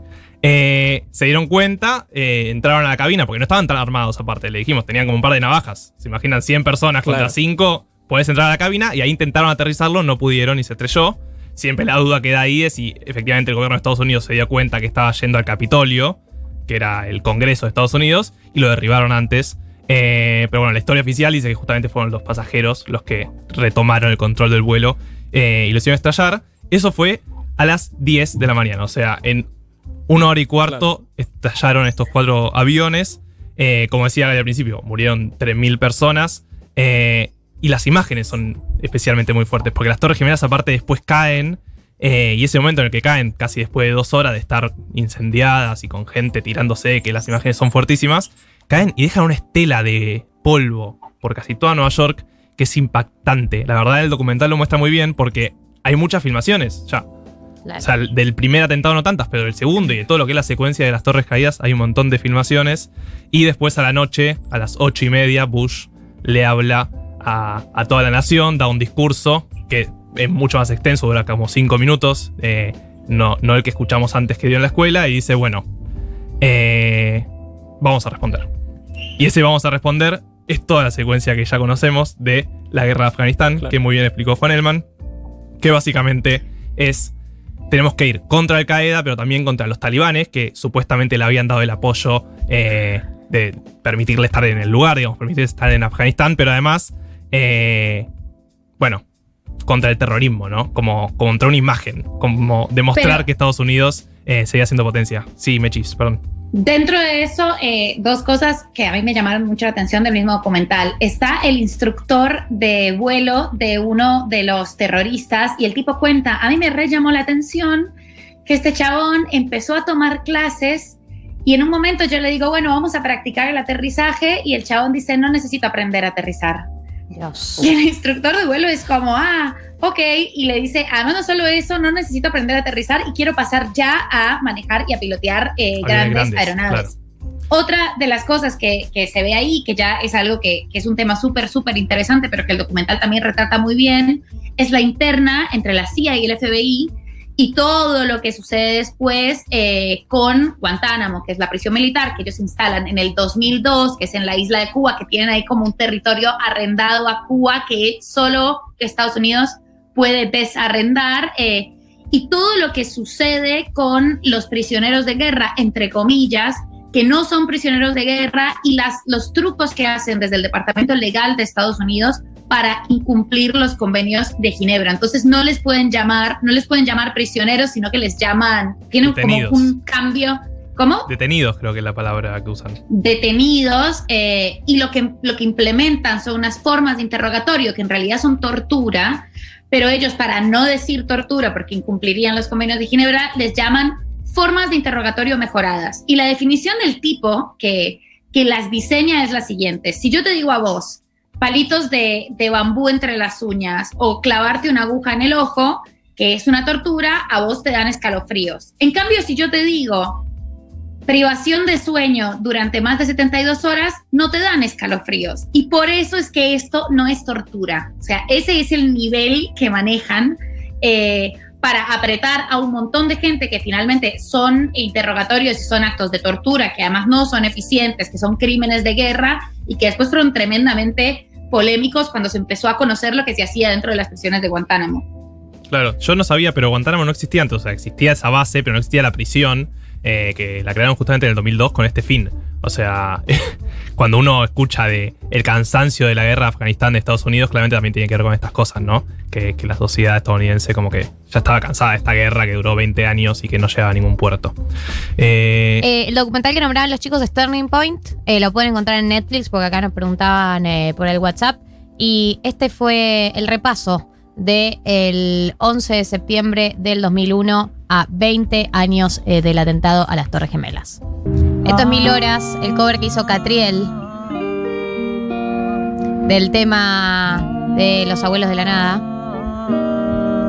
Es un hermoso cover, me gusta esta época de los Sí, covers. lindo. Bien por Catriel. bien. Bien por todos nosotros también. Quedan 11 minutos de programa. En realidad 10 y 15 segundos. Y Mechis, el aire es todo tuyo, amiga. Muchas gracias. Eh, este dilema, como nuestros dilemas últimamente, es bastante participativo porque yo quiero conocer las anécdotas y las historias sobre este asunto, eh, que a mí me preocupa porque vengo observándolo. He estado, como siempre, desde ambos lugares del mostrador. Eh, es, como siempre, un caso de hashtag es más complejo. Pero sí creo que hay como una cantidad de reparos que tienen ambas partes o todas las partes involucradas con este asunto. Y es qué pasa cuando le presentamos cuando presentamos amigues entre sí que terminan siendo pareja, que para mí es como el caso más eh, emblemático de, de- de presentar personas, o cuando presentamos amigues que terminan siendo un poco más amigues. En el primer caso, eh, que es para mí el más complejo, porque el segundo tiene como una personalidad muy específica, pero en el primer caso suele haber un fenómeno que para mí hay que poner sobre la mesa y es que siempre que eso sucede y que presentamos amigues que se vuelven una pareja, la persona que pierde es él o la amiga. Y ya, hay que decirlo con las palabras que son. Perdés. Perdés no uno, sino dos amigues o tres amigues y ya está, como no, no hay, la situación se va a volver como que siempre estás medio pensando qué pasó y se ven y se ven sin mí además y sí, porque una pareja requiere una intimidad distinta a la que tiene la amistad y una ahí como en una posición, en un offside raro. Yo no sé si la gente ya, empieza a compartir sus historias y no sé vos qué piensas, Gali, que haces carita. Eh, no, siento que no, no me pasó. Sí me pasó de presentar amigues y que sean amigues y es algo que Está bueno. es está un bueno. buen hábito, un hábito que uso y recomiendo. Pero no me pasó de presentar dos amigues y que se hagan pareja. Entonces, no puedo, no hago carita. Sí están invitados en el 11 40 66 0000 si tienen sus historias propias, ajenas, de terceros, de quintos, eh, a compartirlas porque, como dice Mechis, esto es una conformación colectiva de este relato y de esta reflexión. Igual puedo hacer una pregunta. eh, nivel de presentar. ¿Es tipo en una fiesta? Eh, estamos y tipo estamos charlando. Si es amigo de amigos, ¿me presentaste? O presentar es tipo, che, ustedes dos vayan a tomar algo. Hay ambas, hay ambas posiciones, hay ambas posibilidades. Una es, vos invitaste a tu amiga a una fiesta random y conoció a alguien que también era amigo tuyo y bueno, ahí hay menos mérito. Igual una, cuando presenta personas o cuando ve posibles parejas, siempre quiere tener todo el mérito, ¿no? Como yo vi esto, yo vi que esto iba a suceder. Que al principio es re emocionante. Al principio es como, qué bien, esta persona a la que quiero un montón, está con esa otra persona a la que quiero un montón. Y todo está re bien y todos se quieren, pero esas dos personas no te quieren de la misma manera en la que empiezan a quererse. Y eso no es igual a como. Y eso duele. Es como, ¿vamos a cine? No. ¿Por qué irían con vos a cine? Vamos a cenar porque vos sos mi amiga y vos sos mi amigo y entonces podemos irles tres. Y hay algo, hay algo que se quiebra. Para mí no está mal que se quiebre, ¿eh? para nada. Es un, un devenir natural.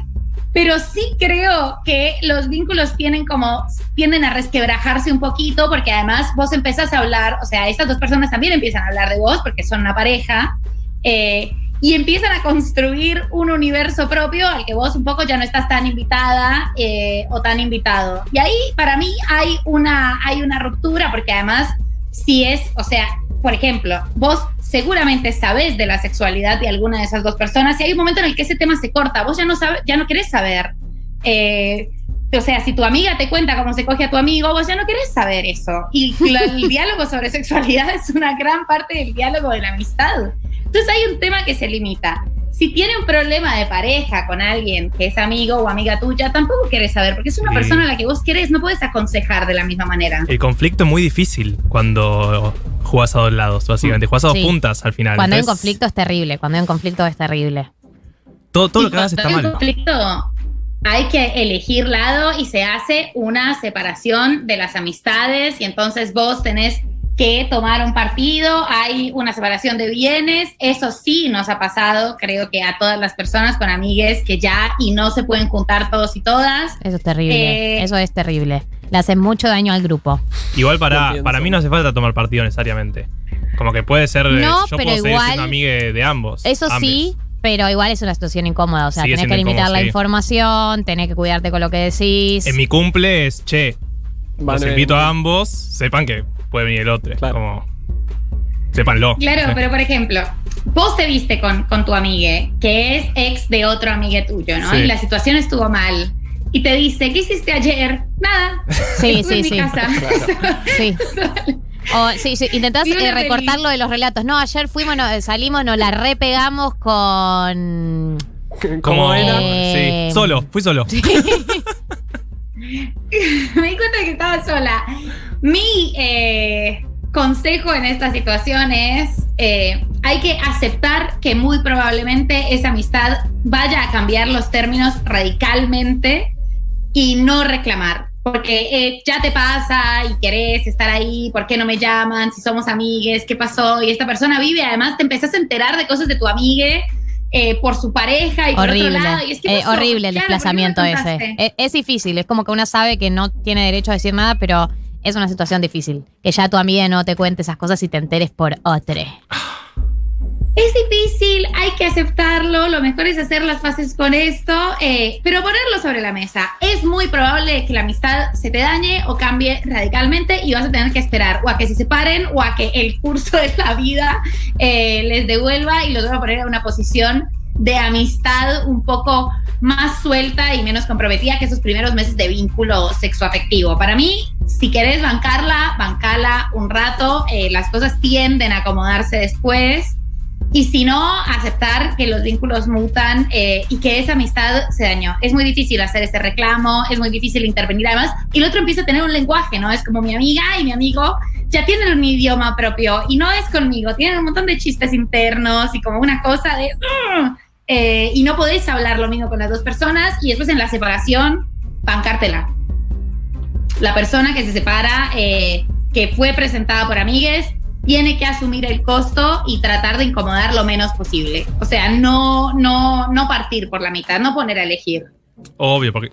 Pero aparte, ahí en ese caso sos el que menos está sufriendo en todo caso, ¿no? Como si los otros justo se separaron, vos ahí, si sos el amigo de ambos, tenés que un poco apoyarlos en lo que puedas, ¿no? O sea, los que están Pero sufriendo ¿cómo son lo los otros. apoyar? Vos decís nunca tomar partido ni decir como, che, me parece que un poco te la mandaste. Es muy difícil Eso porque sí, tenés que fingir demencia. Es difícil, es difícil no, no emitir opinión. Eh, acá empiezan a llegar los mensajes. Eh, salí con uno de los mejores amigos de una amiga de mi grupo. Me cuesta ahora hablarle de mis cosas porque no quiero que él sepa nada. Una caca. Eh, una acá, otra oyenta dice: En cuarentena, amiga volvió con su ex y vivíamos muy cerca, entonces burbuja el estrés. Me hice amiga de él, se separaron, tensión porque ya soy amiga de ambos. Eh, no, eso es lo que pasa. Pará, sí, intensidad. Intensidad. ¿Qué pasa cuando te haces amiga de la pareja o sos amiga de la pareja y terminan mal? Es que si terminan mal, em- es. Eso sí que es un montón. Porque aparte, ese reclamo de. Porque es como que. Me enteré de tal cosa y vos no me contaste. Y como, y sí, no, no te y podía no, no contar. podía. porque- No me tocaba. No, No, era mi no. Claro. no, no. No, y por ejemplo, si tienen una pareja monógama o con un pacto de, qué sé yo, uno que no es directamente una pareja abierta, y tu amiga te cuenta a vos, o sea, primero yo como amiga no le contaría a la amiga en común que tengo con mi pareja que me cogí a alguien más, pero bueno, decí que es que sos muy amiga y te cuenta a vos, y vos estás en una situación en la que tenés un secreto de alguien más, que es algo muy odioso para tener, o sea, ¿por qué guardarías el secreto? O sea, es muy difícil poner a la otra persona en esa responsabilidad. Entonces tenés que no hablarle a tu amiga de cosas que igual siguen siendo parte de tu vida y siguen complejizando tu universo sexoafectivo porque es amiga de tu pareja. Para mí es muy complicado y hay que aceptarlo, porque esas cosas pasan, la gente se conoce y se engancha y ya fue. Pero va a cambiar radicalmente la condición de esa pareja, de esa amistad sobre todo. Claro. Eh, bien. Sí, sí, sí. Es muy complicado. Leo otro mensaje. Salí con uno del grupo. Él se mandó mil cagadas. Cortamos y yo me quedé con todas las amigas. No lo decidí. Ellas tomaron partido porque fue un choto. Puede pasar. Pero por ahí no porque fue un choto, por ahí porque eh, si, no sé, hay grupos donde por ahí ya tenías tan más afianzado vos el vínculo. Pasa a veces cuando dos personas dentro de un grupo se separan. Eh, como que La dinámica grupal. la cambia. dinámica grupal Sí. va a tener que, que quedarse con uno de los dos. Pero hay veces que con el tiempo va mejorando. También hay que decir que también los grupos se deshicieron en la pandemia, ¿no? Medio que ya uno se junta de a dos, de a tres. Algo de eso eh, puede ser una solución, como que ya no existe la instancia tan grupal, sino dos o tres, y esos dos o tres a veces le toca a uno y a veces le toca a otro. Sí, sí. de sí. los ex, digamos. Como tenencia compartida de Claro, es medio digamos. tenencia compartida. Es medio tenencia Tenés compartida. tenencia compartida. Eh, Mechis, nos tenemos que ir, amiga. Eh, yo te agradezco mucho que hayas salido de la pile para asistir a este Esa programa. muestra de amor es infinita. Es infinita. Y así te amamos nosotros también. Te deseo que vuelvas a la pile con todo el placer del mundo. Yo también quiero decir que Blasfemia estuvo con nosotros en esta eh, sección que ah, eh, estuvo de la mano del dilema incómodo. ¿Por qué? Porque rompemos esquemas, rompemos dogmas, eh, rompemos todo lo que hay que romper, todo lo que debe ser roto eh, y entre otras cosas rompemos los dogmas sobre cómo tomar vino. Por eso existe Blasfemia, que es el vino en lata que elegimos, recomendamos, usamos. Hay vino blanco, hay vino tinto, hay vino rosado, hay lo que quieras. Eh, así que blasfemia también acompañando los dilemas incómodos. Muy blasfemia el dilema incómodo. Eh, hay que plantearlo, hay que, hay que ser sincero con estas cosas. Hay que, hay que blanquear cuando una tiene una sensación incómoda.